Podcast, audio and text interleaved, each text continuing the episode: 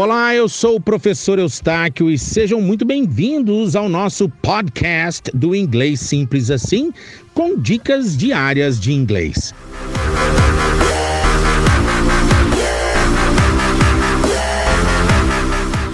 Esta é a segunda aula da série Tempo Simples. E nessa aula você vai aprender o tempo do passado simples.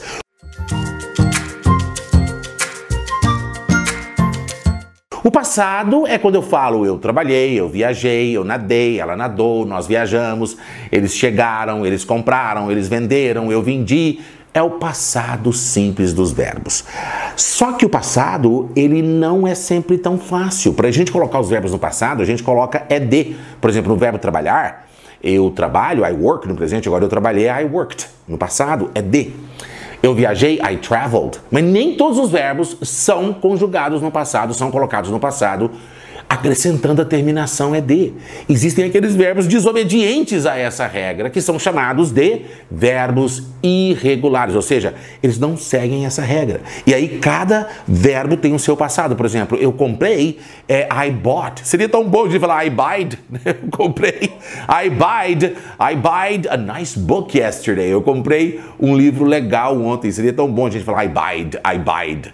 Ou então, I, I, I, I sold, ao invés de falar I sold, eu vendi, I sold. Colocar o ED no verbo to sell. Seria tão legal, né? Mas infelizmente não pode contar com o ED colocando todos os verbos no passado, não. Então, eu comprei I bought e eu vendi I sold. I sold.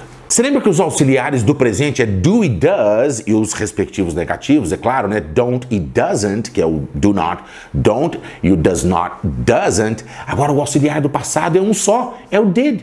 Olha que legal, é só o did para todas as pessoas, porque o does é usado para hit e it no presente, né? No passado você não tem que ter essa preocupação, é did para todas as pessoas. Então olha só um exemplo legal. Uh, eu fui ao supermercado esta manhã.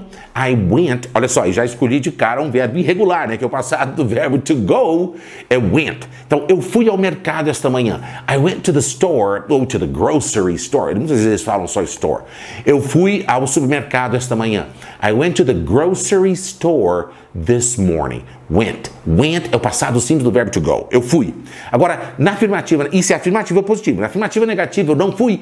I didn't go. I did not go. Você lembra lá no presente quando a gente usa does ou does, a gente tira o S do verbo? Aqui o verbo é despassadeado, ou seja, ele volta para sua forma básica. Então, por exemplo, eu não fui, não é I didn't went. Eu fui, I went. Agora, eu não fui, não é I didn't went. Você não pode falar didn't e repetir went no passado, porque na realidade você estaria colocando o verbo no passado duas vezes, não pode. Então, I didn't go, porque o didn't já é a indicação de que o verbo está no passado. E também negativo, além de estar no passado. Então eu não fui, é I didn't go. Por exemplo, eu comprei, I bought. Eu não comprei, I didn't buy. Não pode falar I didn't bought.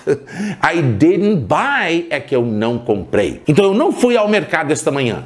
I didn't go to the grocery store this morning. Perguntando positivamente agora, eu fui ao mercado esta manhã? Did I go? Olha só, did I, o did antes do I, did I go to the store this morning? Did I go to to the store this morning? E aí a pessoa pode me responder: sim, você foi. Yes, you did. Você está esquecendo? Você foi? Yes, you did. Você foi. You did. Usa-se o auxiliar na resposta curta. E na pergunta negativa, eu vou usar o didn't antes do sujeito. Por exemplo, eu não fui ao mercado esta manhã? Didn't I go to the store this morning? To the grocery store this morning? Digamos que tem alguém duvidando que eu fui, né? Aqui, ó, fulano tá falando que eu não fui, não, eu não fui. Fulano, conta pra ele, eu não fui. Didn't I go to the store this morning? E aí a pessoa fala, yes, you did. Sim, você foi. You did. Você não fala yes, you went. Você não usa o verbo ir, você foi. Não, você usa o auxiliar na resposta curta. Yes, you did. Sim, você foi. No, you didn't. Não, você não foi. Vamos ver um outro exemplo com um verbo regular agora. Por exemplo,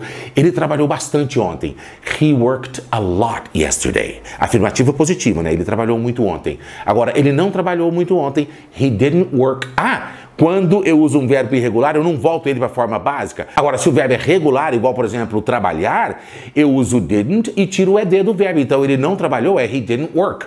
He didn't work. Ele não trabalhou. He didn't work a lot yesterday. Ele não trabalhou muito ontem. Perguntando positivamente, ele trabalhou muito ontem? Did he work a lot yesterday? Did he work a lot yesterday? Yes, he did. Sim, ele trabalhou. Or no, he didn't. Não, ele não trabalhou. E na pergunta negativa, ele não trabalhou muito ontem? Didn't he work a lot yesterday?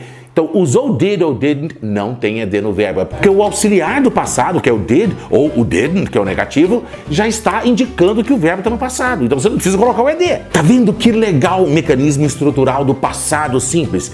Fica atento para a próxima aula que nós vamos falar sobre o futuro simples. Um grande abraço and I'll see you in the next lesson. Eustáquio Pereira, Fluency Coach.